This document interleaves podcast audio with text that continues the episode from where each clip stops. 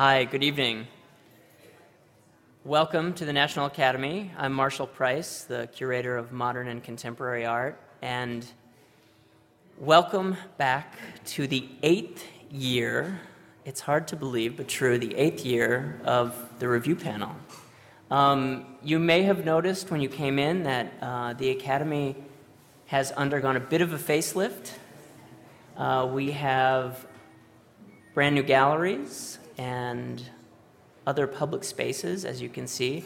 Uh, the galleries will be open until 9 o'clock this evening, so if you haven't been upstairs to see the reinstallation of our uh, extensive collection and the Will Barnet retrospective, I would encourage you to do so after the review panel. Um, before I introduce the moderator of the review panel, I would like to mention a few things. First of all, thank you to the sponsors of this event, uh, the Audrey Love Foundation and the Department of Cultural Affairs. We could not do it without their support. Um, if you would like to come back over the weekend, if you can't see the galleries this evening, uh, and you would like to come back over the weekend, you can use your ticket stub uh, to, for free entry over the weekend. So please keep that in mind. We have a number of other public programs coming up that you might be interested to know about. Uh, the next one is Friday, October 14th at 2 p.m. Uh, it's a gallery talk with our assistant curator, Diana Thompson, in the Permanent Collection Galleries. On Wednesday, October 19th, we will be having the first in a, a series of architectural lectures. Uh, it's Thom Mayne, the Pritzker Prize winning architect, in conversation with uh, Nicolai Ouroussoff, the architecture, former architecture critic for the New York Times. That's at 6:30 uh, in this room on Wednesday, October 19th. Friday, October 28th is, of course, the next installment of the review panel, and the uh, speakers will be Patricia Malder, James Panero, and Peter Plagens. So uh, again, 6:45, October 28th. We hope to see you then as well. And finally, on November 5th, it's a Saturday we will be holding a symposium on the work of Will Barnet. And for those of you who don't know Will Barnet, he is truly an American treasure. He's uh, 100 years old. He turned 100 in May, and he continues to paint just about every day.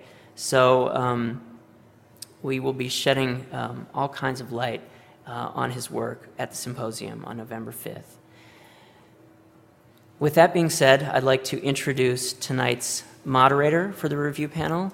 Uh, David Cohen um, has been uh, just a, a, a, joy to work with over these last eight years, and I hope that it continues. It's, it's been a very fruitful relationship that we've had with artcritical.com. David is the publisher and editor of artcritical.com, and he will introduce tonight's panelists. Thank you. David? Thank you very much indeed. Thank you very much. Well, every new year of the review panel, we feel rejuvenated, do we not? Transformed, perhaps, should be the operative uh, um, word for uh, the author of Are You Experienced? Ken Johnson, art critic of the New York Times. Uh, review, sorry, reviews regularly for the New York Times, and is the author of Are You Experienced? How Psychedelic Consciousness Transformed Modern Art, published by Prestel this year. Uh, Carly Berwick writes about uh, Ellie Bronson yeah. is, the, is the author of Creating the New Century, which is a, a catalogue of the Dicke collection, published in March 2011 by the Dayton Art Institute. And she's a regular contributor to artcritical.com and an assistant director at Jamie Frankfurt LLC Art Advisory. And Carly Berwick, on my right, your left, is uh, writes about art and culture for Art in America, Art News, New York, and um, other magazines. Uh, Ken and Carly are what I call repeat offenders. We've had the pleasure of their company on the review panel before, and Ellie is making her maiden voyage, so we'll all go gentle on her. So, uh, ladies and gentlemen, please welcome your panel.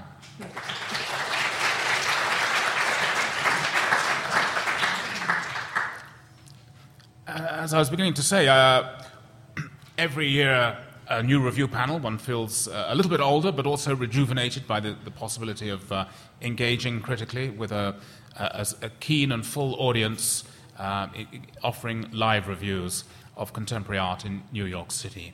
Uh, this year, though, it feels uh, especially rejuvenating to be in such a bright, clean, forward looking, and uh, progressive feeling institution, uh, which some of us have secretly known the National Academy has always been, but it sometimes needs a little help from a designer, an architect, to make that uh, as, as, clear as it is.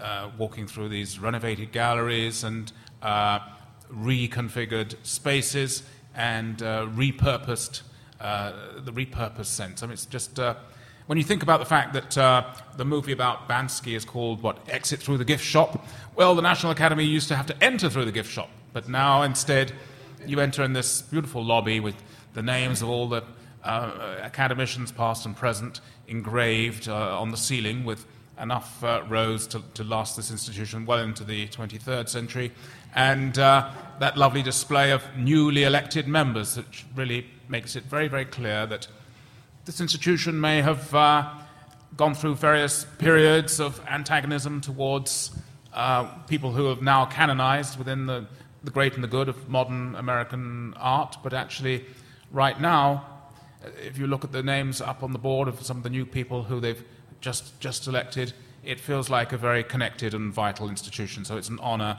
and a privilege to be here. Um, it's also poignant this eighth year because I should just mention that uh, the uh, officer of the National Academy who first stewarded this program into the roster of, of offerings here at the National Academy. Uh, uh, Susan Shatter uh, was the secretary of the National Academy when I, first, we first explored the idea of this series and introduced the first review panel on which Ken, in fact, sat uh, with Maureen Mullarkey and Jerry Saltz eight years ago. Uh, Susan passed away uh, after a, a, very long and uh, heroic battle with cancer um, earlier this summer. So, uh, a nod to Susan, and thank you, Susan, for bringing us here. So, who's, uh, who's here for the first time at the review panel? Wonderful, excellent. So, for your benefit, and just to remind the rest of us, uh, the format is simplicity itself. we've all been to or been able to go to four exhibitions of uh, contemporary art. Uh, and this evening, what we'll do is offer a short PowerPoint presentation of the first two exhibitions we'll talk about. Then the four panelists will do just that, talk about it.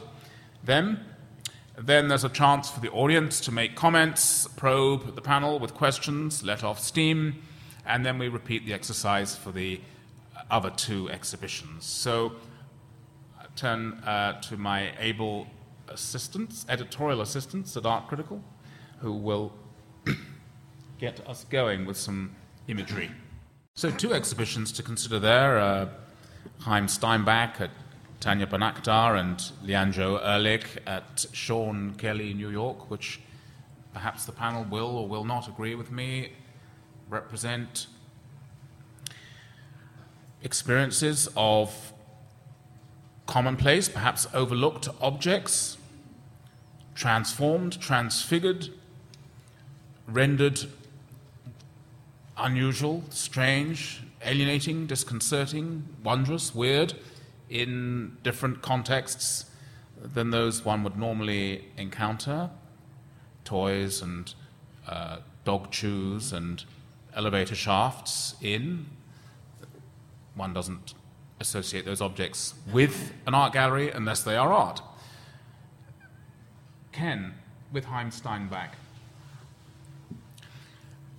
do you get the sensation of an artist who is inviting us to look with greater depth and sympathy at, at objects that might otherwise be overlooked? Or do you get the stronger feeling of an artist play, playing some game with taste, perhaps poking fun at the objects that he's brought together. What, what's, this, what's the sort of, what kind of relationship does Steinbach engender in relation to the objects he selects? Uh, well, it's for, for one thing, it's between yes, sort of popular culture or kitsch culture and high culture, the, with the minimalist shelves. I guess you you find yourself thinking, what would these look like without the objects on the shelves? You could have a whole career just doing that. Um, but to me, they, it kind of raises a question like that these things that he presents on the shelves, most of them, are extraordinarily attractive and, and sort of electrifying sometimes, as, as even at the same time as they're kind of stupid looking. And um, to me, that's the mystery of it. He's been doing that for 20 years, and, and it never, to me, it never gets old. And, and I don't know if it alters taste, but it does sort of make you think about what, what, what's attractive visually. Yes. Carly, do, do you feel it's more the uh, individual object, the assemblage, or, or, something that's meta, beyond, beyond anything that's seen, that it's all about?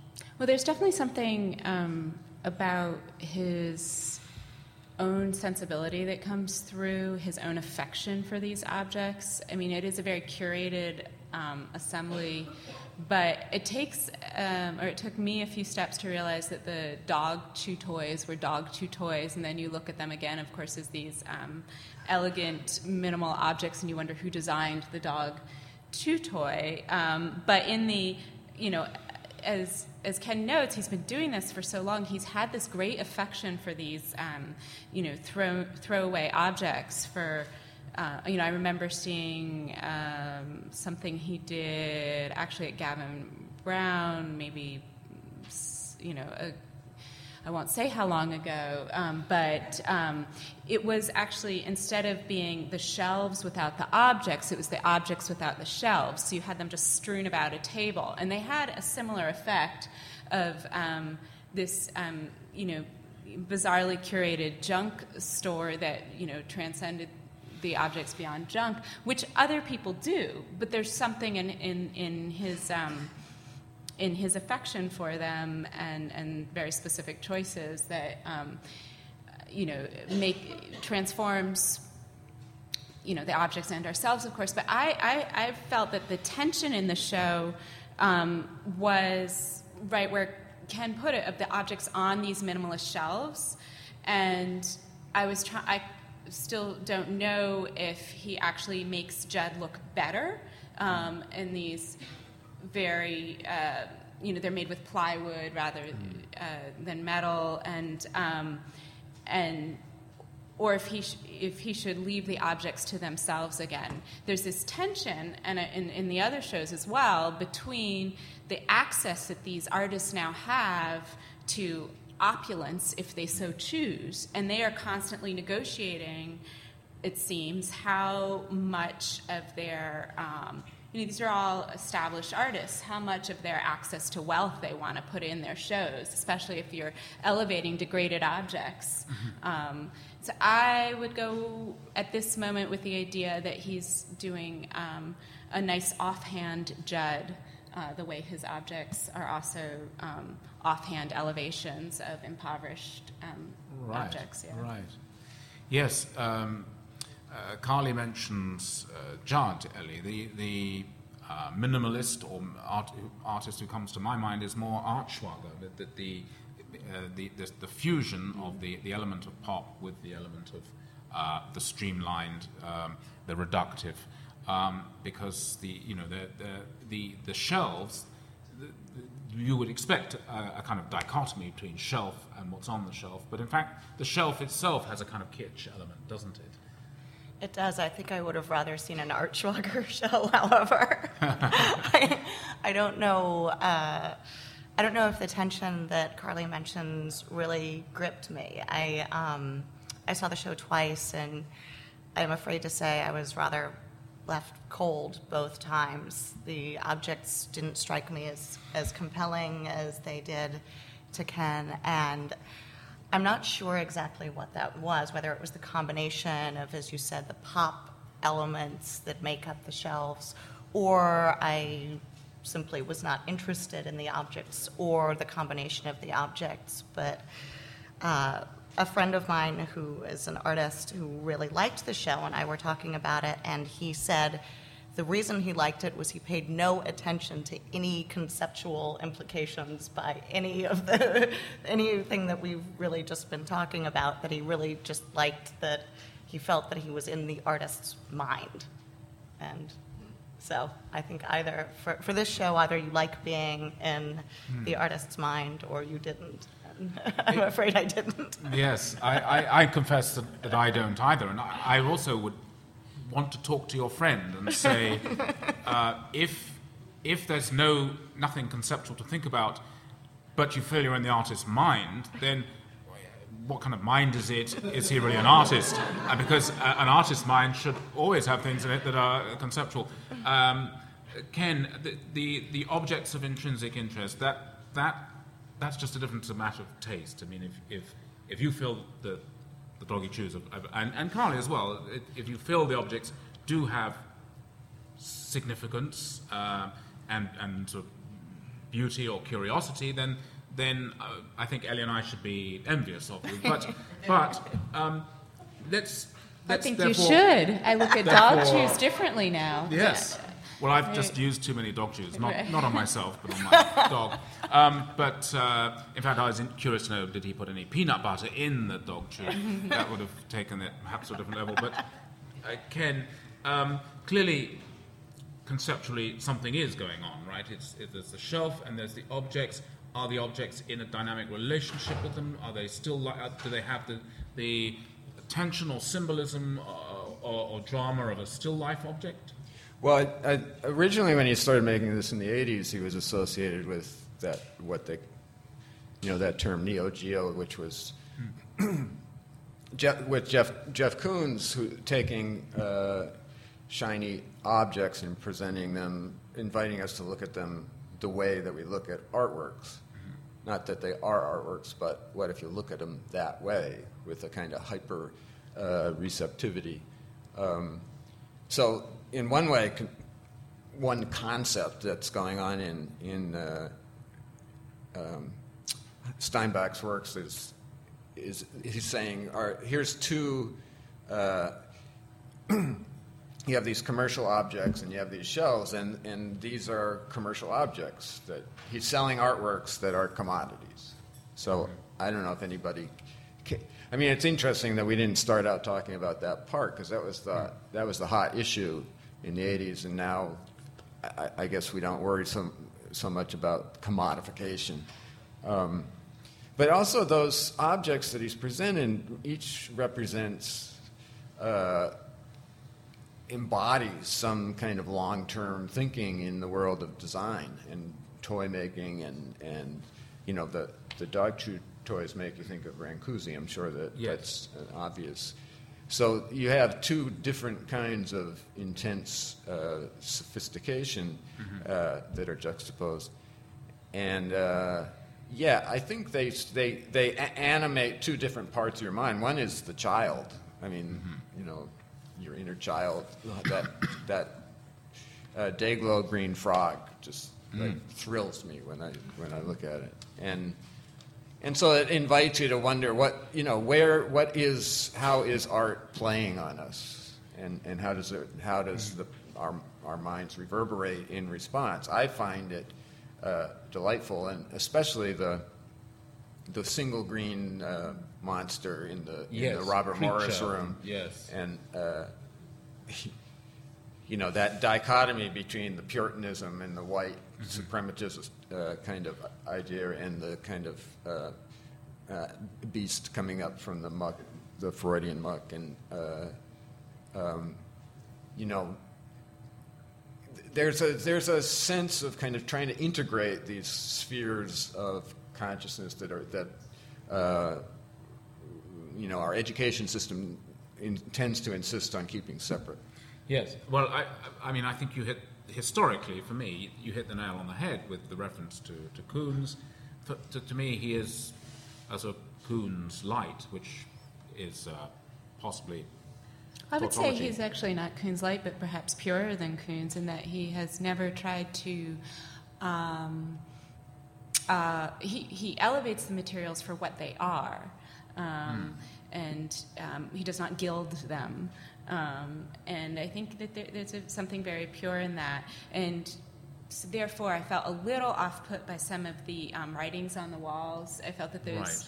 tried to do more than was necessary, um, and you know, perhaps some ri- artists are very good writers and some are not.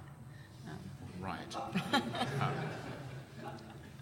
Uh, but the, the, the piece creature that's on the second floor that, that Ken so eloquently described is a, a very stark uh, juxtaposition of minimal and pop art, uh, or, or the, the superego and the id, if you like, um, uh, the, uh, coming together. But it, to me, it seemed, I mean, it seemed actually the most ambitious work in the show, and I was kind of pleased that he's going beyond the shelf. Um, uh, it's off the shelf, you could say, um, but it, but it's uh, it's also out of the box, as it were. Too, too many metaphors there, but um, uh, but at the same time, actually, it, it's the, the dichotomy is so obvious. It, I mean, it's there right from the get-go in his career, um, and that's why I, I mean, okay, if it's irresponsible to say he's a footnote to Koons, He's a, he's a, a Siamese twin of, of, of Koons because th those two artists, and I suppose Hirst would be their godson, um, really it's just this collision of pure minimal box and kitsch detritus inside it. I, I think he's different from. I mean, Koons and Steinbach seem similar to me in that what they do comes out of love. I think they they love. They're not mock. There's no mockery in what they're doing, uh, as there is in in Hirst. Do we all feel that, Delhi? Do you feel there's any mockery? Uh, in, is he sort of having a dig at uh, uh, proletarian American taste, or do you think he's absolutely pure, genuine love for every object he finds? I actually couldn't decide. I pondered that very question a lot while I was researching and preparing for this panel.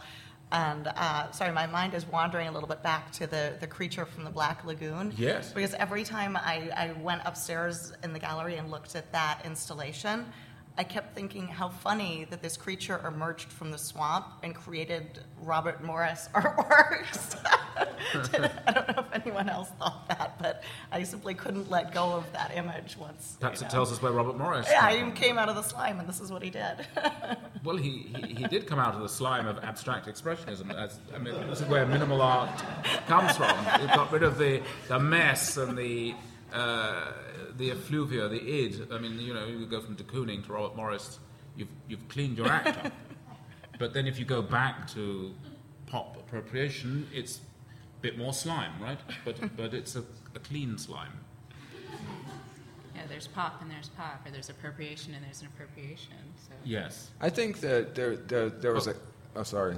Well, I, uh, Carly's saying, you know, Carly's insisting on quality. There's, there's pop and there's pop. There's appropriation, there's appropriation. So, But, yeah, uh, you know, I, I, I think I maybe I'm the same mind of as Ken on this is that there is just this affection. It's not um, it's not tongue in cheek. It's not um, the the exotic, um, you know, unknown of you know Pennsylvania gift you know um, kitsch shops or something. You know, um, it's not. Foraging for something that you're not that seems very for whatever reason the objects are tied to something important to him okay. Do you want to go on? If you have something else Oh, to say. no, I, I, I think that in, in a way there's this, like in the 60s when the pop artists started appropriating material from pop culture, there was still this clear distinction between high and high art and low culture. So uh, that it upset people to, to bring that into the art realm, but it was still clear who was on top. And I think in the in decades that followed, that be, that line that uh, separation became became increasingly difficult and and to to to believe in, and then from the '60s on, uh, pop culture and uh, started to. I, I think artists started looking at pop culture and thinking it's it's more imaginative than we are. It's more exciting. It's more interesting. Movies, music, and and now that that high low uh, hierarchy for, for people younger than myself, I don't think exists at all. and I don't know, Steinbach's closer to my age, and, and so there's perhaps a sort of a almost a nostalgia for that separation. And uh, uh, I, I think that ahead. might be either idealistic or uh, pessimistic to, to think that um, people as young as the rest of us uh, on this panel. But let me let me ask Ellie. Uh, like, be so personal. You are the youngest, I believe. Or maybe not. I don't know. No? Well, We're both ladies. you both- really can't both- win this well, one. Yeah. Okay. Withdraw that. Strike that. Um, let me ask Carly and Ellie, as the youngest members of the panel, if they would uh, confirm or, or, or refute Ken's assertion that uh, to, to uh, your tender generation, there's uh, no ability to uh, discriminate between high and low or, or see appropriation as appropriation. Is that what you're really saying? yeah, well, that, that the hierarchy is, Yes. is not clear. The hierarchy is, is cycle in and obscured now. yeah. Is the hierarchy obscured between high art and kitsch? Um, I think I'm speaking for an older generation, but um, I think it's not that it is. I think thanks to so many artists, in fact, though, um, it's not that Steinbach's the only one doing this. Uh, it's yes, just, there's a horde, isn't there? Right, yeah. And in, in fact, I can think of many examples that I felt were much more condescending. So I think that um, thanks to so many artists and to the, you know, to the expansion of the idea of media, but the art continues to um, reinforce high and low. Even, you know, this costs a certain amount. Yes, yes. To, to me, it seems that um, artists appropriating objects and then putting them into play in the gallery in artworks is, is so well established, at least they've been doing it for a century, um, that um, it can't have uh, face value anymore. It seems to me that um, it's almost no more remarkable for an artist to go and find tchotchkes and put them into play in an artwork than it is for an artist to get Winsor and Newton or Williamsburg tubes of paint and smear them and, and squeeze them onto a, a palette. I mean, th- this is a palette. This, the, we've, we've, we've had so long to look at um, appropriation art and installation art that um, it's got to be that the. I mean, it's good if you're looking at a bronze or a marble to be forced to think about bronze and marble, but for the most part, bronze and marble are kind of transparent when you're looking at a sculpture, um, and you look at the sculpture. So we should look at the relationships, uh, the internal dynamics within a, a Haim Steinbach to, to, to decide how it's working, whether it's working, what's going on. It seems, it seems very strange to me to still be really thinking about um, appropriation. Well, I think I mean I mean the, the aesthetics that are that are in the, the shelves and the aesthetics of the things presented on the shelves are uh, very consistent in a broader uh, view of uh, visual culture. You know, you've got the the the, the fake the um, Degas reproductions in in these boxes that are themselves uh, sculptures, and and so I, I, you know, if you if you begin to sort of tease out further out the implications of what he's what he's talking about, you get um, more this sense of what is 20th century consciousness, and that that uh, we set up these categories of high-low art, non-art, pop art, you know, and those are those are fine. But there there may be something that he's uh, sort of in, instinctively getting at that uh, that isn't um, sort of doctrine or doctrinaire art historical thinking. I think it is an interesting contrast. Again, you know, I'm not sure whether I believe this show is entirely successful in this department, but I think, Ken, you're right that what's interesting about it is the combination of the two different sort of modes of art making. There's, you know, the minimalist, very traditional, which is the shelves, and then the making art out of non-art materials. It's almost as though in each work he's fused two completely different ideologies, and maybe that's you know why it's confusing to some and successful and interesting to others. Seems to Well, me. I just like I like the way they look. You know, it kind Well, of that's, comes down to that. that's a good place to start and maybe also end. Um, so, Ellie, Leandro Erlich, here we have, I can't detect um, any forced dichotomies. This is um, a very um, both literal and followed through appropriation, or uh, it may be appropriation. I think appropriation is the wrong word. It is a, it is what it is. Uh, tell us, tell us what, what you did with the elevator. Well, Where did it take you? Actually, uh, this was rather a funny story. Before leaving work, the day that I went to the opening of Leandro Erlich's show, I got stuck in the elevator. so I went to the opening and was fortunate enough to meet the artist, and I told him the story. I said, you know, I actually just got stuck in the elevator before coming here, and he was rather pleased that I had sort of started the show early, he said. um, so I may have been really in a particularly uh, appropriate frame of mind to experience the show. But what I loved about it, as opposed to really being stuck in the elevator, was that it transported you to a sort of a, com- a completely different place. There were people interacting with each other. It was like going to an amusement park almost. I had conversations with people on every artwork. People asked me, uh, looking at, I can't remember the name of it, but the last artwork in the final room of the exhibition.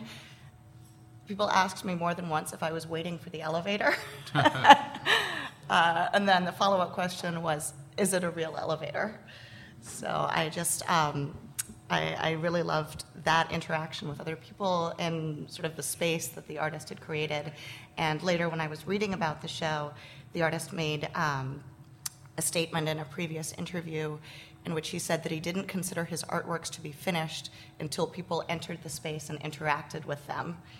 And I thought that was pretty poignant, and it certainly spoke to my experience. Carly, describe interactions that you had, either with the work or with, uh, with fellow visitors. And Well, did you I- feel that you were completing the artwork by seeing it?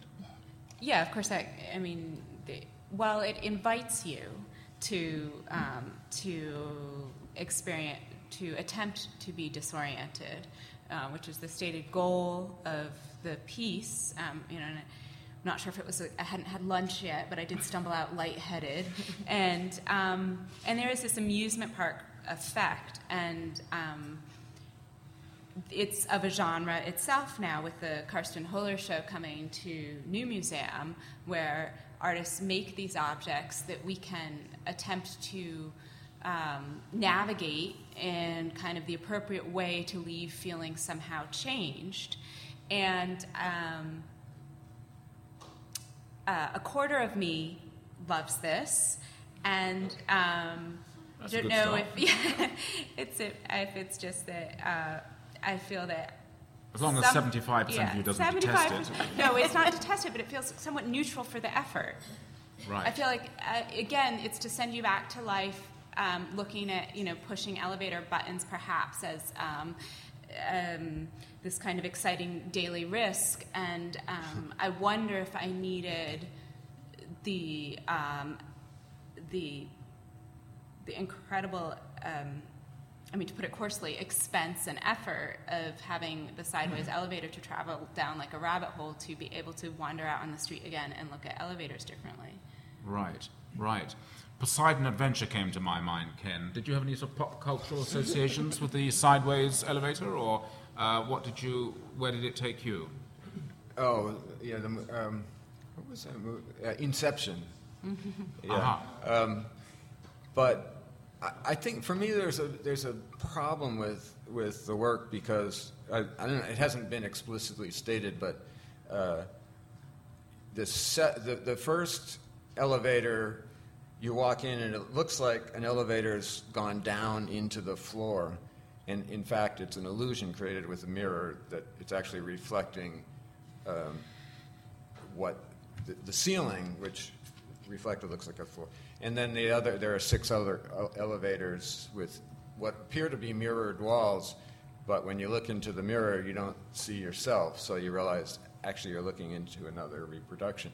And if you've seen one, one of his pieces before, you know what to expect. But I, I remember I saw, I think I, it may be the first time he did did one of these in in Soho at, at, when Kent Gallery was there. And I walked in, and, and it looked like a waiting room, a, a, like a therapist's waiting room, and there was a mirror and the, this simple waiting room, and I just went, uh, you know, I walked out, and the, de- the dealer Douglas said, "Well, did you did you get it?" And I, I said, "What do you mean?" he said, "Well, go back and look." So I go back and look, and I realized that what what I thought was the mirror, I had I didn't notice that I didn't see myself in the mirror. Uh, was just the same room recreated in reverse, so so it seemed like a mirror. Well, once you've once that's been done, you can do it in lots of different ways. But once you know the trick, it, it, you it, you know it's for people who've never uh, uh, did, don't know what to expect. Right, right. And and they, I mean, he went to considerable expense, and I the Ingenuity and, and, the, and, uh, the, uh, taste. and the elevators, it's not, it's, it's all uh, fabricated. It's, Mm-hmm. he didn't just get uh, canned elevators. Um, so, probably a real elevator you know, would have cost a lot I'm more. very sympathetic to it, but I, I, Why? I feel, I feel, what? Well, you've just described that it's a one-liner, and that you, once you've got it, you've got it. So why are you sympathetic? To Oh, I love the one-liner, but All right. I, you know, it's. Uh, But you have to go and persuade a lot of people who haven't seen it to go and see it, to join you in your enthusiasm. And then it's, it's going to be like a Ponzi scheme. You're going to have to go and convert more and more people uh, because there's going to be nothing, not, nothing left to give to the first investors, is there? If, if it's a one-shot experience. right.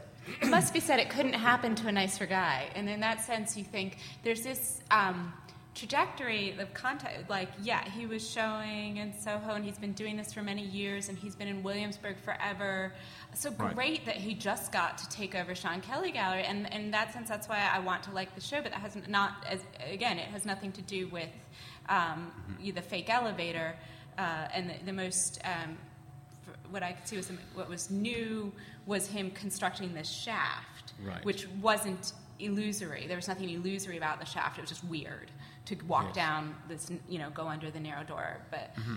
again, you can point to other artists that have reconstructed buildings in ways that make you crouch down and, and come out the rabbit hole. Yes, one, one could also think of Libeskind's Jewish Museum in, in uh, Berlin as, as a comp- I wasn't trying to make a joke, but as, as a comparable experience of uh, uh, claustrophobic, claustrophobia-inducing and disconcertingness of, of, uh, of, of an elevator on its side. I mean, um, Ellie, uh, the dealer at Kent, had to say to Ken, "Did you get it?" Now, with a joke, that's usually a bad sign. If one says, "Did you get it?" Um, you've you've described in very pleasurable terms the interaction with other uh, viewers and the and your your personal uh, experience with the show, but. Do you, do you see the problem of um, you know what, of, of depth? I guess it. I didn't really think of it that way. I just lost myself in the experience and lived it and bought into it and really enjoyed myself. Have you, have you seen one of his works before? No, I missed the swimming pool at PS One. I'm sorry to say. Oh, that was very cool too. And I that, wish that I'd one seen that. actually surprised me. You walk you you walk up on this wooden deck, and it, there's a small swimming pool about the size of the floor here, and it's kind of lovely. And you go in and you look down, and you can see in, and then suddenly you see people walking around down below, and uh, I really I like that a lot. So. Um, Good. but this this one, I, I, I mean, it may be that he can. I, I, I don't think that playing with illusion and mirrors and that sort of thing is necessarily limited. That there, you could do more with it, um, Well, more different things with it. So, You could, yeah. There's there's there's the effects that he marshals, and then there's the affect of the overall uh, um, his overall sort of shtick. Now, mirrors, yes, there's an infinite number of things you can do with mirrors, but I mean, usually usually with artists, um, they've got many ideas, um, and then they find, and then there are forms that are sort of appropriate to their ideas. Now, here it's the other way around. He's a, man, he's a one idea man, and he goes out finding the forms to, to match that, I- that, that singular experience. Yeah, and then the, the part of the problem is that the the, the uh, as with Steinbach, the the, he, the elevators are made with so lovingly and so perfectly. I have my own elevator story because uh, in my building, which is seven stories high, they ins- they cr- put in new elevators, so I, which was a six week process, and, and they actually look sort of like uh, these. Um, Leandros. but without the Right. without the, you know there's the wood paneling and the stainless steel. I mean there there's there's a certain kind of attention to uh, um, contemporary taste in elevators and in Yeah. in cor- a certain kind of corporate uh, reflection of corporate. So you know metaphor about uh, the corporate uh, world as a hall of mirrors is you know you could you could do something with that. It, so maybe it's not just a trick. Yes. Uh, Carly, what about the video one with the, the um, Asian people in it? Uh, does that take us to a different realm? So, no, sorry. Okay. The answer was no. You've got to use oh, the mic. yeah. Okay. No. what was All the right. question?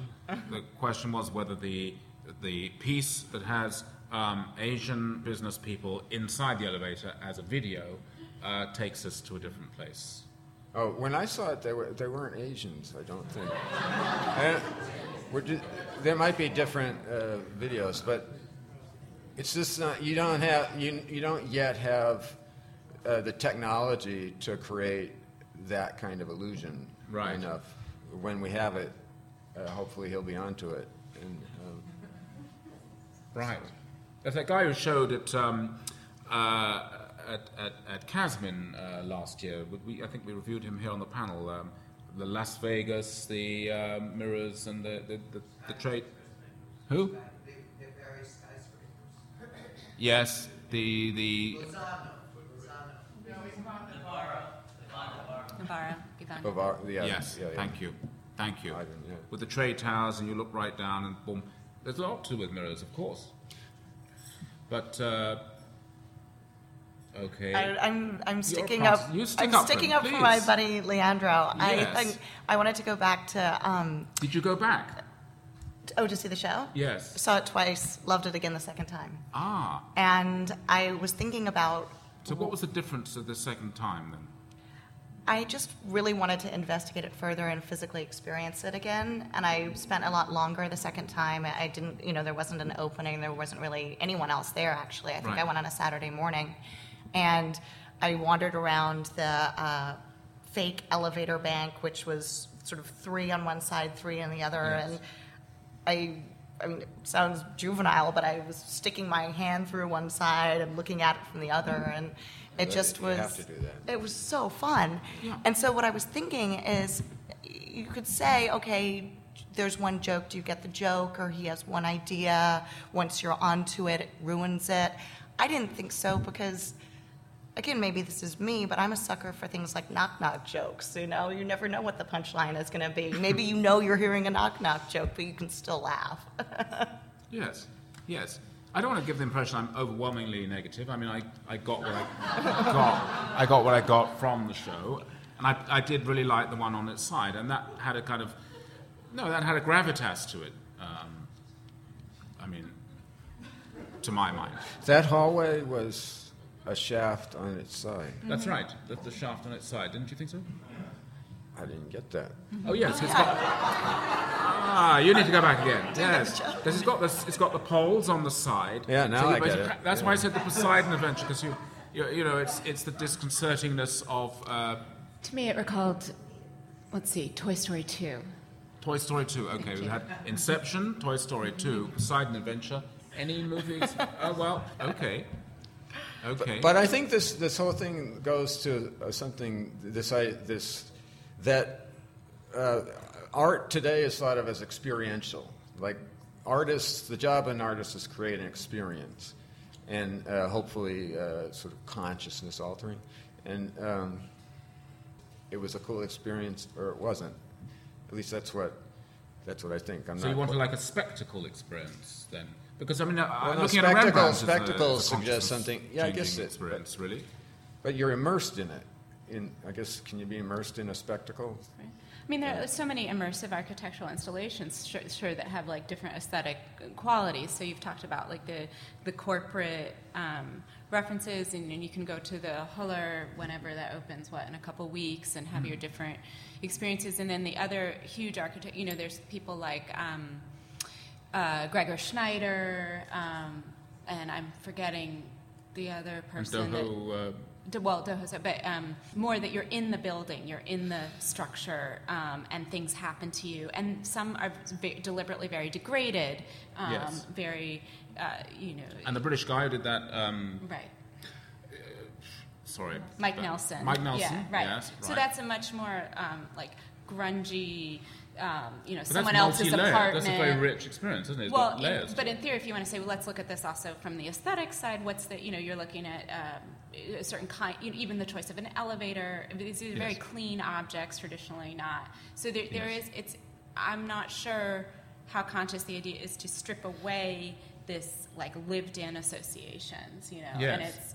Um, Well, the I mean, uh, uh, the Mike Nelson is like a Kienholz that you can walk through, whereas um, the the uh, Leandro Erlich, I, I feel there's a it's it, But the pro- the problem I'm saying is that unlike say when like Greenberg was uh, um, ruling the roost, that he, he had very clear criteria about how we judged certain kinds of objects, and certain kinds of objects were the only kind of objects worth judging. And now we live in a world where, hey, it's a cool experience or it's not. There's clearly there's aesthetics involved, but that's not our judgments aren't based on aesthetics. They're, Yeah.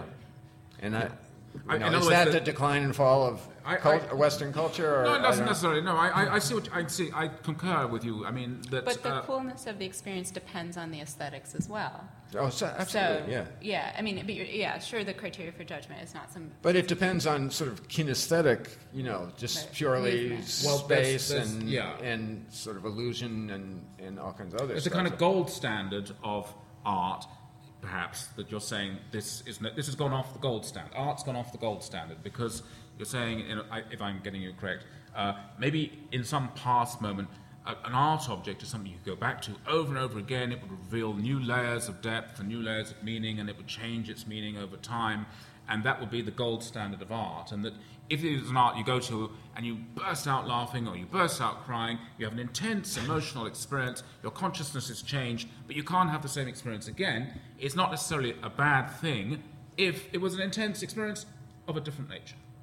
Well, I think uh, Carsten Höller was uh, had a part of his show in in Germany. Uh, he was uh, offering people psilocybin uh, to enhance the experience. I, that Okay. probably won't go over very well here, but um, it does psilocybin. Oh, I see. Do you know what that is? Uh, It's the active ingredient in psychedelic mushrooms. oh, right. Yes. Okay. Okay. All right. I mean, it brings to mind like a Philip K. Dick kind of Right. uh, Sure. art art world future where, um, you know, we just have experiences. Well, it's it. fascinating, actually, the way that you put it, though, because what it indicates is the incorporation of a cinematic experience into art, even when it's Sure. not cinematic art. That's That- right. Yeah. Because actually, that would, would be then my critique of the new kind of art that gives that experience is that it's okay, it no longer wants to compete with Titian because it's not going to give you this experience you go back to over and over again, but then it has to compete with a really great rock concert or a really good movie, and it usually falls flat. But anyway, I think it's time to bring in the audience um, uh, who must be ready to really let off steam here. And uh, Steinbach and Erlich. It's always a danger that the um, questions focus entirely on the last show one has looked at. But I think the aesthetic debate we were having there, I always love it when we have sort of meta critical debate go beyond the show, so that's a good sign. Uh, that little debate about does it matter if it's not an experience you have to go back to over and over again? If it's a one off good experience? That's also something be good to uh, have some comment on. So that, Erlich, Steinbach. So, raise your hands, and a mic will come to you. And please wait for the mic so that we can record you. Yes, you do. Otherwise, we won't hear you. I just went to see the uh, Leandro show last weekend, and um, I, was, I was listening to your uh, comments and your discussion, and I agree with many things. I think um, one of the things is uh, thinking about it, thinking back on it. Uh, there was this experience of um, the the installation lighting, for example. Um, it's very dim, and um, there was a girl that was walking into one of the um, the room the elevators on the side, and I also didn't know at first that it was an elevator to the side. Um, but she was short and she walked through this little door, and I didn't really know what had just happened. It seemed like the wall had sort of swallowed her in, you know, because you have to duck down. I'm rather tall. Um, so I, I don't think it's a one-off in that sense. I think if I were to go back, you know, tomorrow, I would still have um, a similar experience, and it would also keep developing. And also that back room where the elevator you press in the video, when the door opens, the video, um, the video keeps changing, and it does keep. Um, begs you to ask what your perception of what is happening. I mean, it just doesn't. Also, if you don't press, it's, it's a choice. If you don't press the elevator button, the door doesn't open. It doesn't just open on its own. At least I don't think so. So um, there is, I don't know, cinematic, but I mean, certainly the lights are lowered and it's not, you go up, you leave the gallery with a different sense. It's, it's, Okay. it is a true Consciousness experience. Yeah. raising so and changing. I don't know what I'm trying to say, but I, You I. I do you feel that it wasn't good. a Thank you very much. Thank you for sharing. Thank you. Um, yes. Uh, uh, not an expert by any means, but uh, both shows, from what I could, from what I felt uh, instinctively, they're both playing with your psychology. One is a pleasure button, and the other one's a fear button. Uh, the toys are pleasure, and the elevator's fear, and both have been, de- I get what do you call it, decontextualized or something? And it's some kind of term like that, so that you're you're looking at something that is really just a pop pleasure or a real horror for a lot of us. Elevators scare the hell out of me. Every time I stand in one, it's awful. And so to turn it into this elaborate, elegant facade of reality is, and then to get, like Ellie was saying, how it turned people into conversationalists around something that's so scary, in the same way the, the Godzilla, uh, the beast from, what was it, Black Lagoon? Yeah. The, the way, I mean, that's just pure pleasure. There's no fear in that. So I just, the whole thing seems to me like a, an art of psychology rather than um, worrying about the, the materials and all that kind of stuff. Okay, great. Thank you. Front? Are we responding? No, no, we don't have to. We just This is audience only? uh, we can as, as you want. Um, the thing I got about the Steinberg when I walked into the Creature of the Black Lagoon piece with Robert Morris was I just burst out laughing. But as you were talking, I started thinking about uh, the Ra- Erased de Kooning by Robert Rauschenberg. And so there's, uh, for me, there was a great deal of humor along with this second level of bringing that kind of thinking into what we're doing in a contemporary way here. I don't know if you agree with that or not, but that's what I thought about. Okay, thank you. We, it's good to hear thoughts. Um, yes. Lady in So I'm, curious about this cinematic quality because my favorite moments in both of these shows reminded me of film. Um, seeing this creature in the middle of this white minimalist space, I agree, was hilarious and made me think of something like 2001, or like, you know, just that moment in the film where the music goes dun dun. And um, then, however, the, it transformed, and suddenly I was looking at the details of the aesthetics of this strange creature because it was not in the slime at all. Um, so I'm wondering if it's sort of cinema and then better. And um, in the elevator, in the Erlich show, going down that shaft made me think of any number of Wile E. Coyote cartoons where suddenly you know, you're in an elevator that's about to crash. Right. But it was in slow mo, so it was again like taking that cinematic moment and making you pause with it or something. I'm not sure. Okay. Thank you very much. Thank you for that. We'll take one more um, audience response at the back back row, I think. Yes. Okay. Um, in the Erlich uh, exhibition, the first elevator that we come into from the door, the one that looks like it's going down, but there's the mirror, um, I noticed the gears on the outside seem to be painted in trompe l'oeil. And I didn't notice any other painting in the exhibition. And at first I found it odd.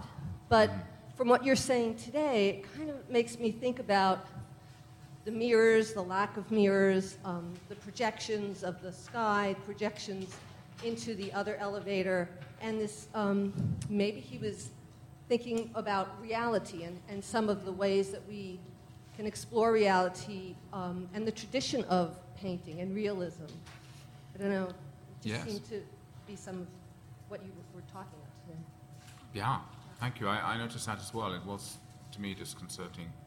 Okay, well, thank you very much. Look, um, in the interest of time, I mean, I think the audience, I think there are things we might want to pick up on, but I think in the interest of time, we should move on to the second half of the program. I think now will be a good moment to thank my newly appointed editorial assistants, Molly Flannery and Kristen Studioso. Kristen prepared the PowerPoint and Molly projected it. So thank you, ladies. And also to mention and thank Graham White, who is in his eighth year of recording the review panel, which you can hear uh, at www.artcritical.com. Actually, you don't even need the W's anymore. It's a very, it's a very high-tech site. Just um, artcritical.com and the review panel. You can hear uh, the archive of most of the panels that have taken place in the last eight years. A couple, alas, got lost, but um, such is life. So, um, well, Carly, with um, Goicolea, we're really no longer in an area, are we, where we um, uh, question necessarily what on earth he's doing. This is a, a rather rich traditional show in that it's uh, imagery that's uh, intriguing, transformative, uh, metamorphosis is at play, um, foreboding, there's um, a definite mood established. Um, of course, there's room for interpretation as to precisely what the mood is and where, where, what the work means and where it's taking us, but um, rich, knotty, satisfying work. Would you agree?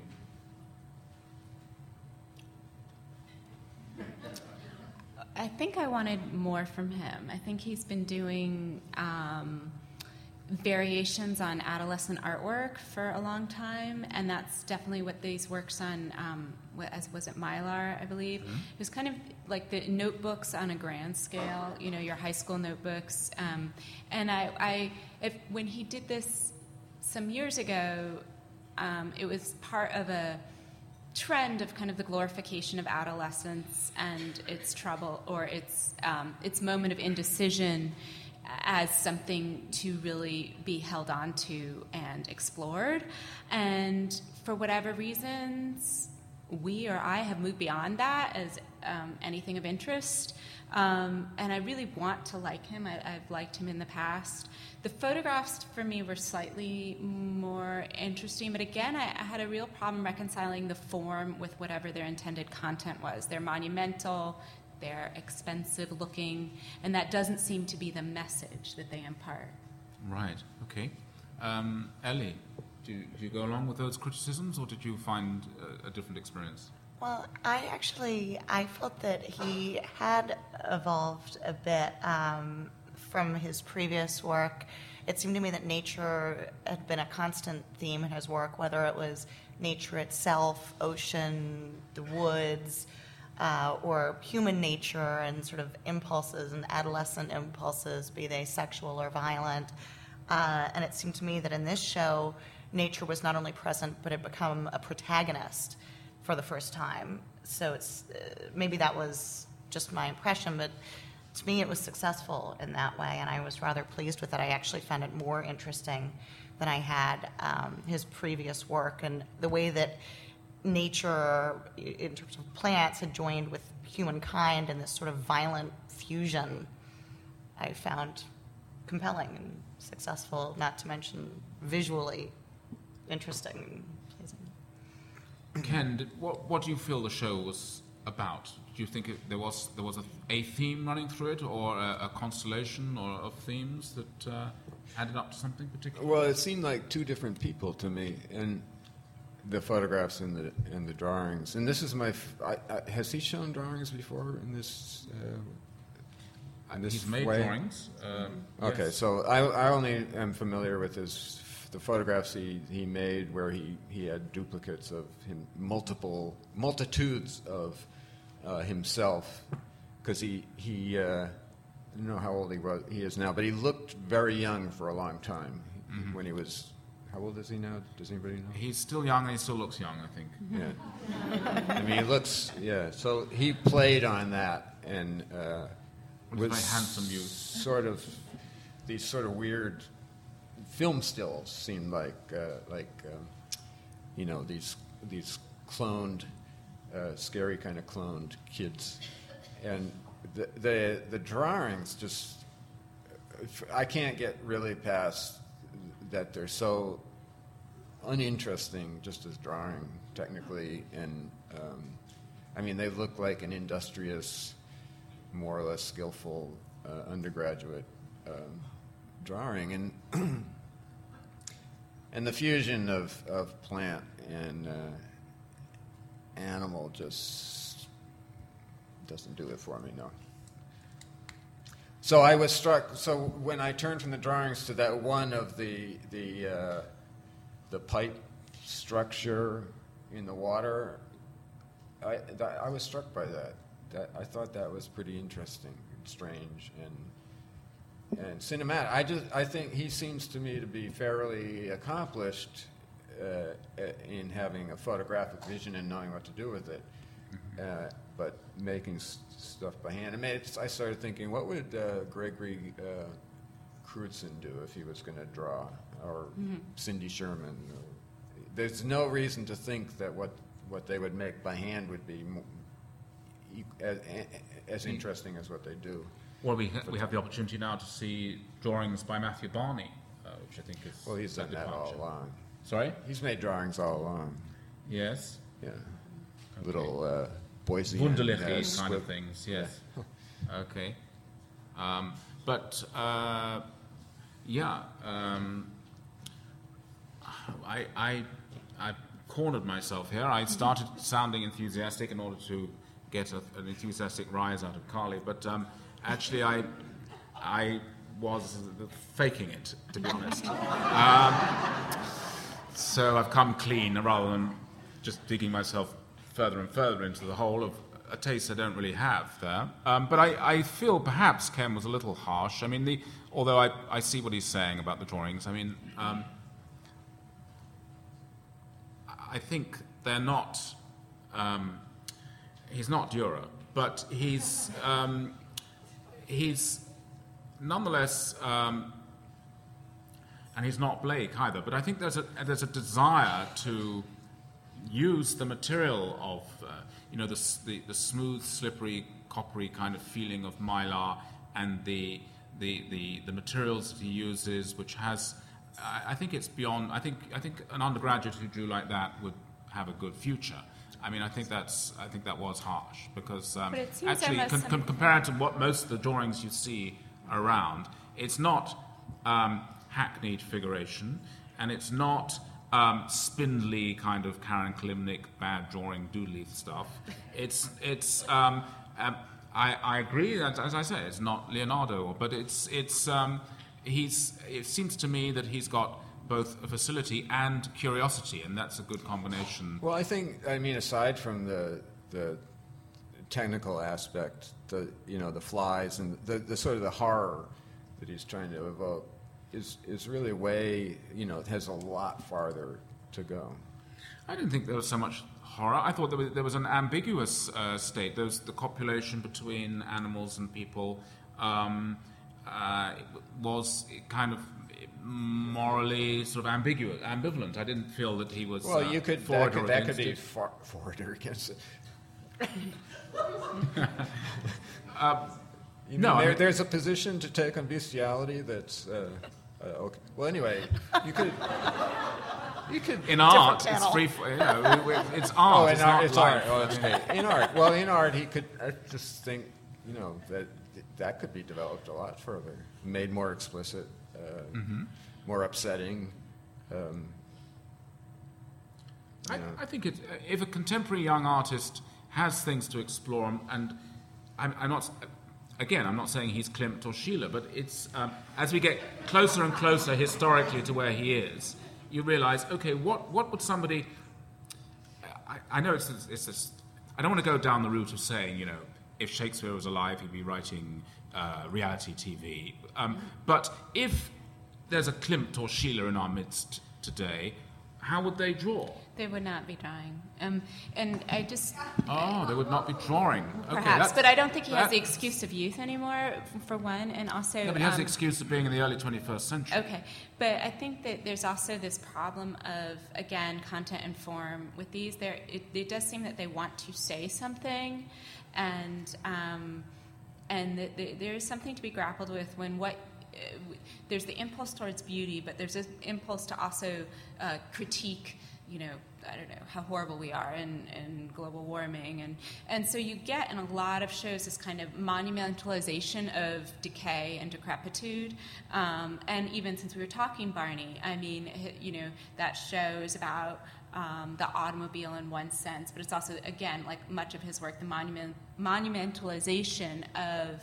Um, well, it's perhaps too broad, but um, you know, of of uh, decaying pro- processes, and there, there's a lot of. I mean, even um, you know, show that no one was obliged to see was um, the like Sterling Ruby um, Fontana show at Andrea Rosen, and again, you have these kind of melting forms, and it was very interesting to pair it with um, uh, Fontana when you think of prices. Again, I'm always thinking of how much this stuff costs, and when you when you make something that is a luxury object in the intention of critiquing um, consumerism, you are facing a problem, and that's why I find that. Know, the, the Haim Steinbach in some ways to be more genuine, but on the other hand, what's the price list for that? Um, and it, it can only be if you want to be consistent, which artists are not obliged to be.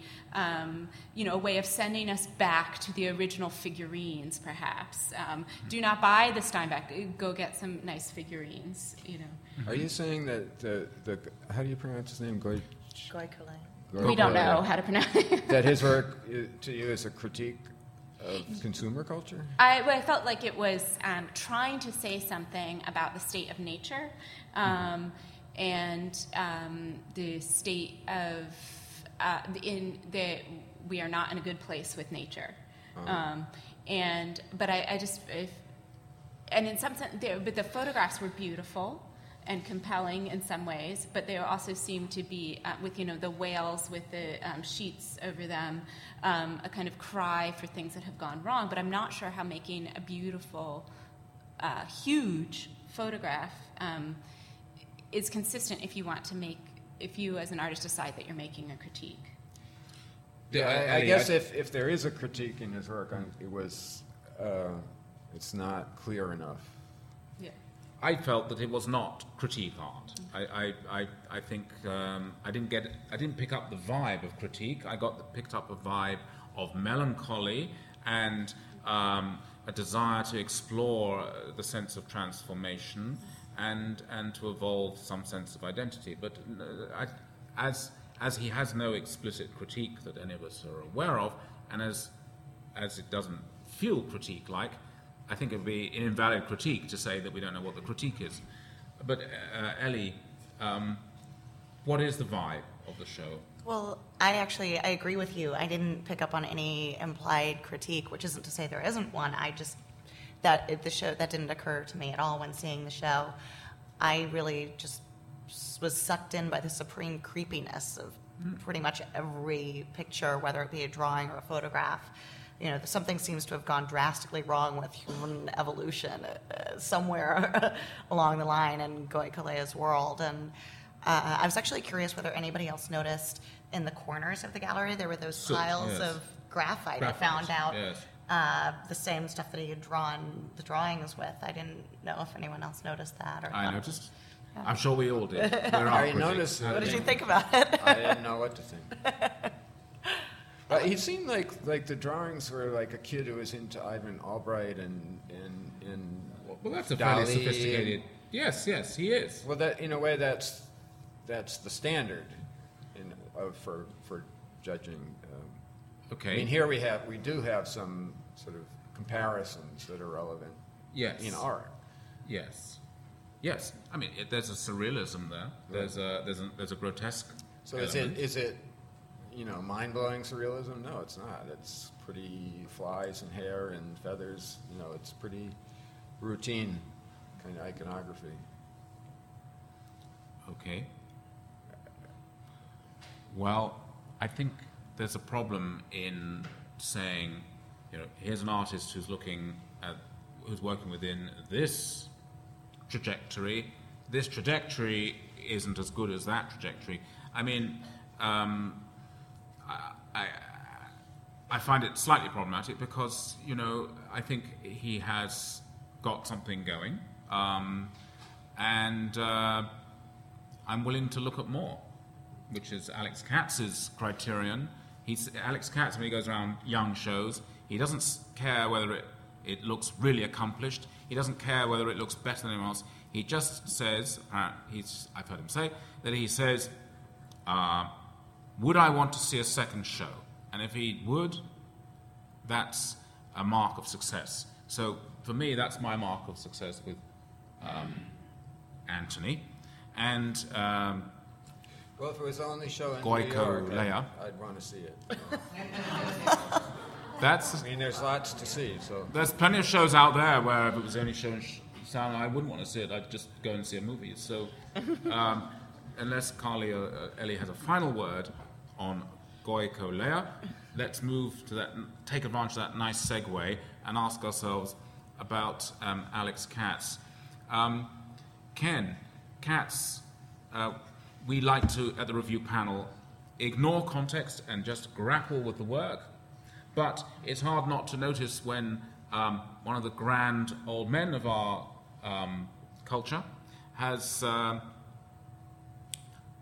has has um, moved downtown and and moved from um, uh, a multiplex kind of gallery with uh, uh, international branches to um, a rather hip and younger uh, gallery.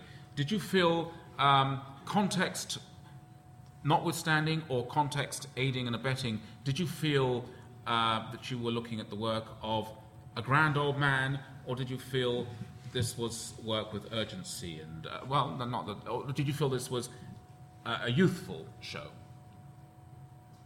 um, can I? Can You, I? you can ignore the question and say whatever you want to say. Absolutely, Absolutely. I think I think for I mean Katz. I've been looking at Katz for, you know, how long has it been? Thirty years or something. But uh, I mean, he's been around longer than he was painting before I was born. But um, what what I, I've my uh, feelings about Katz have swung uh, from positive to negative and back wider than uh, almost any artist I can think of over the years. Um, when I first, I thought was, his work was creepy at one point. I mean, and then I thought it was just amazing as uh, this combination of sociological observation and kind of simplified uh, painting. And then late, the, most recent thing I thought, even though I, I like the show and I like the flower paintings especially, and I thought, how does somebody like that, that really has the sensibility of a New Yorker magazine cover illustrator have this kind of turn that into significant, what Greenberg would have called major painting.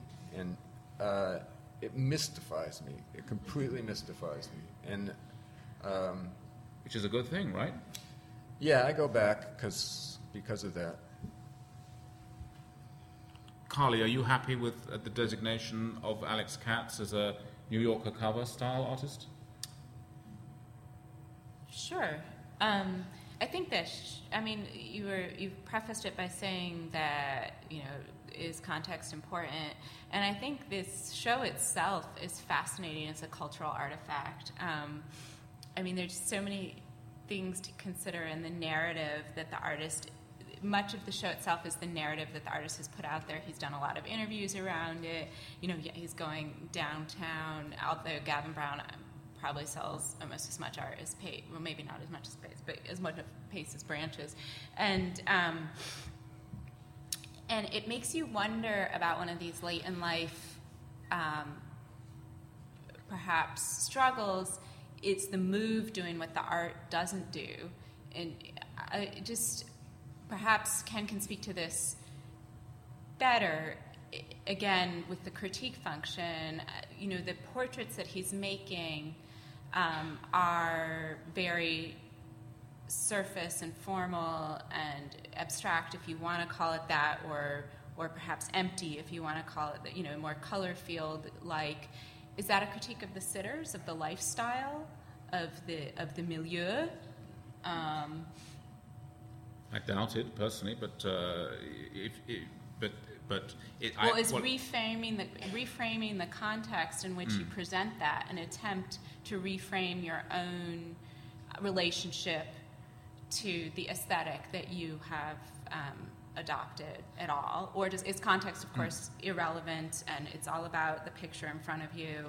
Um, and you know the the move was framed as like, well, he's influenced people like Peyton and um, Doig. and Doig, and so it's a kind of nice payback so that when he sells his um, six, seven figure paintings, the gallery gets. But they certainly don't need help from him. Um, so I thought it was just an interesting, like, what what is the desire uh, to reframe your own work? Um, um, you know, at, the, at this moment, um, and it perhaps gets at if someone wanted to, which we don't now, um, address more the kind of problem of where the gallery market finds itself Hmm. It's a whole. Yes, those are several subjects. But Ellie, the, what Carly said that interested me most was the idea: um, is it to be read as a critique of the sitters that the work has this highly schematic and reductive quality, and, and also the, the black ground, the surface, the pushing to the surface. Um, and my initial response to Carly was, "Oh, I doubt it," because I was thinking uh, I was corrupted by personal acquaintance with the artist. But really, from the point of view of this panel, um, the, it doesn't matter if the artist intends it as a critique if the work contains the capacity but yeah, to but, be I mean, a to be fair, like that's what makes you wonder. Is Yes. he's of this milieu? Yes. Perhaps there is some ambivalence towards it. Rather, it's rather than a celebration of these are certain people, as abstract as they are. They're very specific and certain people who look a very specific and certain way. Yeah. Um, maybe he's gotten sick of it. I don't know. He's gotten sick of it. I, you know. Oh, I, you mean he's he's getting his own back on Ada and Ula and Anna and Perhaps Helen? But his, his subject matter has always been Yeah. a certain kind of upper middle Right. class, you know, Right. Cocktail Sophisticated, party, bohemian, blue, yeah. Yes. not bohemian, But- the blue, uh, The sort blue, of yeah. a white shoe, blue Yeah. blazer kind of, you know. no, well, I mean, no, I'm- not white shoe, but you know, uh, a certain kind of like high-rise elegance with big windows and nice view, and uh, I always get that. I don't know if anybody else gets this, but the lips are always the lips always uh, have this big puffy standout kind of quality to them that um, I don't know what Collagen. Co- yeah, yeah, they, yeah, and I don't know. They're they're beautiful people, but there's something sort of at once flat and grotesque about them, and they're really annoying. And and uh, you know, has he has he ever painted a A tramp? someone? Yeah, someone who's unemployed or a tramp, a hobo. Yeah. I, I've wondered over Would the years why he doesn't paint me, but now maybe this is why. this is, um, uh, uh, Ellie, I was just going to say they're not Lucian Freud Oh, very no. deliberately. They- Um, they are totally not Lucian yeah. Freud. No, absolutely. And of course, Lucian Freud can be painting the Queen of England or Lord Rothschild and make them look like a tramp. And Alex Katz can be painting an, uh, an art make it look student like- and make her look like a princess. Uh, but that's so there's the, the, the traffic there is kind of interesting. Ellie. Uh, I think I, I think I prefer Lucian Freud. I, uh, it's not that I object to the beautifying of everything. A lot of artists make both portraits, landscapes, their whatever their subject matter, more beautiful than it is in reality, and there's nothing inherently wrong with that. But I think my problem with Katz, or whether it be this show or every single other Alex Katz show I've ever seen, is that he paints the people as though they're landscapes. Uh, and people aren't landscapes to my mind. There's a lot more there. And it's just, it's as though they're sort of flat, uninteresting objects. Yet, whoever these people are, whatever their social standing, he's personally acquainted with a lot of his sitters. You could go around the show and say, This is the former director of Gavin Brown's, this is his wife, this is, you know, there's such a rich, you have to assume there's a rich relationship there. But whoever it is, they pose for an hour and a half, he makes a couple sketches, and then makes a painting that looks exactly like all of his other paintings. I just, I wish he'd do more. I know he can. I think I think it's to go back to, to it's important to realize that he came out of the '50s, and at a time when uh, that the kind of information that Ellie's talking about wasn't considered something. I mean, it was. You, that wasn't something that high art was supposed to be about. Right. He was definitely So transgressive It because was, it was kind of, uh, and it wasn't pop art either. Exactly. It- it- and it was actually about life in a certain way, and yet it was big, formally very astute, uh, and um, impressive painting. So, yeah, that's it's pretty significant what he did, and you can see like why that you know that so Elizabeth Peyton that becomes support for the idea of making uh, paintings about rock stars or just the, the things in your life that that excite you or that you're drawn to. Um, Yes, Peyton, I think, synthesizes the energies of Alex Katz and David Hockney uh, to produce. I mean, Ho- Hockney is an interesting comparison because, you know, he Katz maintains almost something verging on a minimalist uh, insistence, and I th- I think you know. I, I guess I disagree. I think that's powerful. Where where Yes. Hockney kind of is is Hockney all is- over the place. Well, and- Hockney is, is has probably is you know Hockney's trying to be a bridge between Freud and Katz. I think. I mean, Hockney wants to have the so- sort of the gravitas, psychology, depth of uh, uh, Freud, uh, but he also wants to have the um, the, the the glamour and the But, but like Hockney's, pa- Hockney's realist paintings of the 70s are, Yes. are just amazing, I think. I think they're really great. And then he, he wanted to be Picasso, so he, he left that off. He couldn't stick with it. Uh, Katz has been impressively, you know, heroically consistent. Heroically consistent, and yet when you see a cat from the 50s and then put it next to one of the 60s and put it next to one of the 70s and so on, there's, you never mistake the period. If you become, as I feel I can say I have, a connoisseur of the work, um, it's, it's, it's, it's amazing to me how it's always moving forward, the language is always being tweaked, and it's um, i i i- consistent, but uh, with, with constant um, growth. But I, I think that uh, for me, you know, um, I just said something there which I'm immediately regretting, but, it's, but I was using a kind of shorthand um, to get across something about Hockney. But when I say talk about Freud's psychological depth, Katz's glamour, I think that the genius of Katz is to get psychological acuity with that schematic, reductive, uh, very glamorous, very um, American, and of his era um, of you know mid 20th century American sensibility. Um, uh, but to make a portrait that's uh, just as um, actually psychologically penetrative, do we think, for instance, that Rembrandt is necessarily more um, penetrative than Frans Hals? I mean, I'm not sure.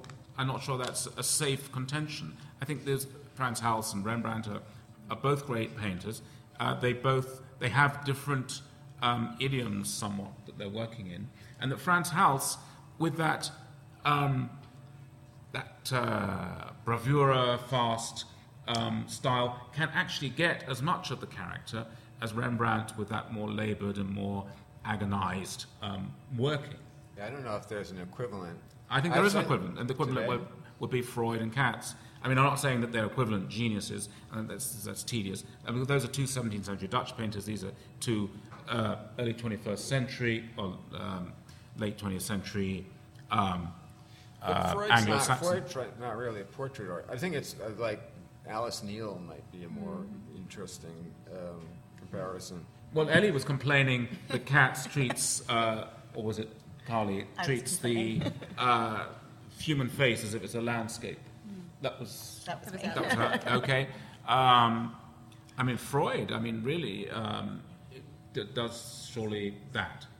Are you happy with Freud? You like Freud? Is that is Yeah. Freud the good alternative to Katz? Yeah, I, I just find. Oh, you said you did, yeah. Yeah, I really do. I just um, maybe I I need my complexity spelled out for me.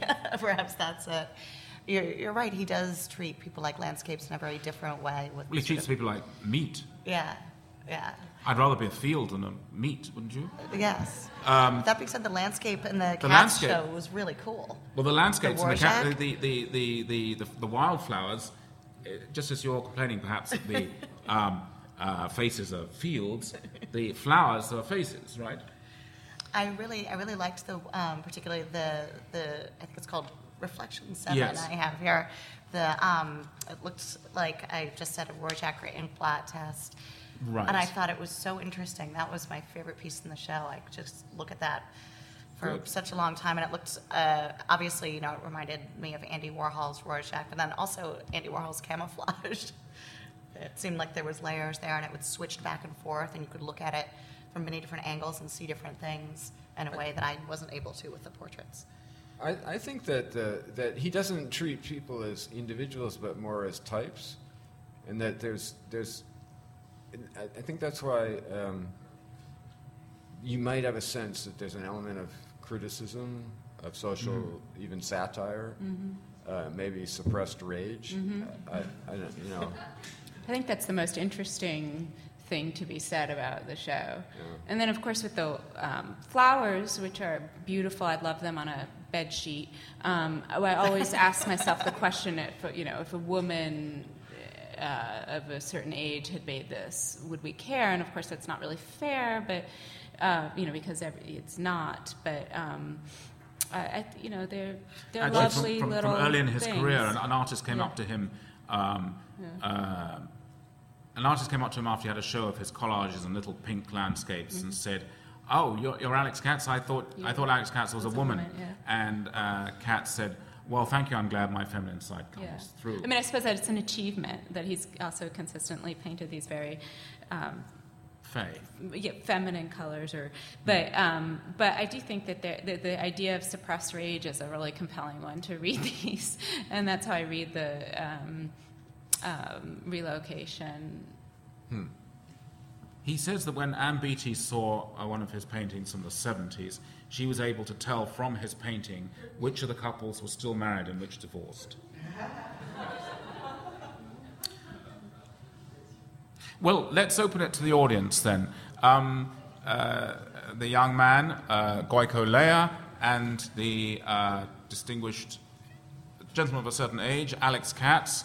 Um, who would like to make some comments on, on what on the verdicts we arrived at on those two artists? Either, both. Um, yes, at the back row.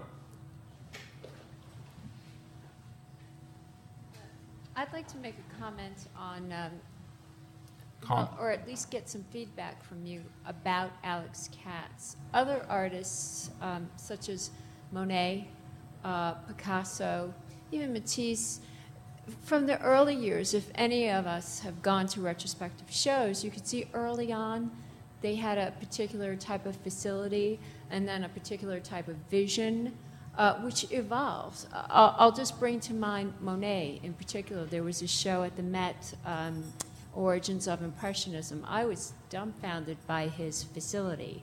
And then to later on see his personal vision as an impressionist and then, of course, to go to the Met, uh, the modern, and see his very abstract interpretations. So, th- my uh, question to you regarding Alex Katz is do you see uh, over the years any type of progression, or uh, what I feel uh, as an, an artist, contemporary artist, is it the pressures of the modern day world, the gallery scene, the museums. You've got something, you've got to look, stick with it.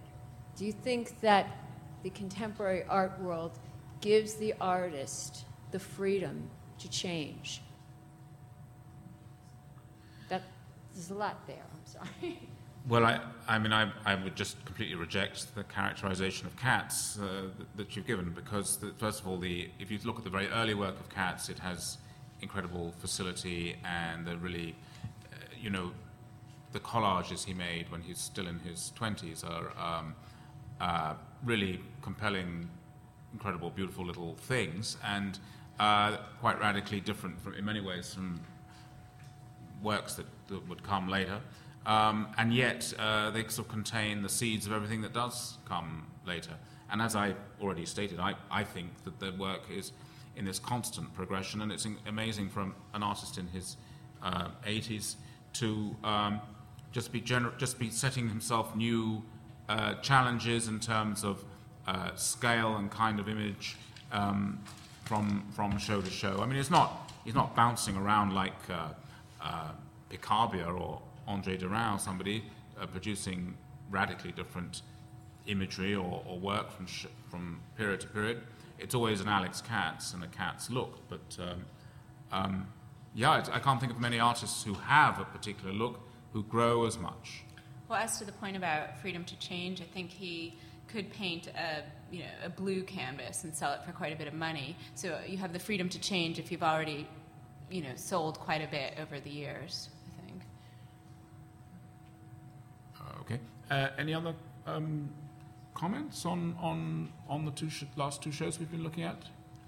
Um, if, if not, uh, if, we if you feel this panel has really discharged its responsibilities to the point of covering every possible thought that one could have on those two shows, then we've done a good job and we thank you for coming.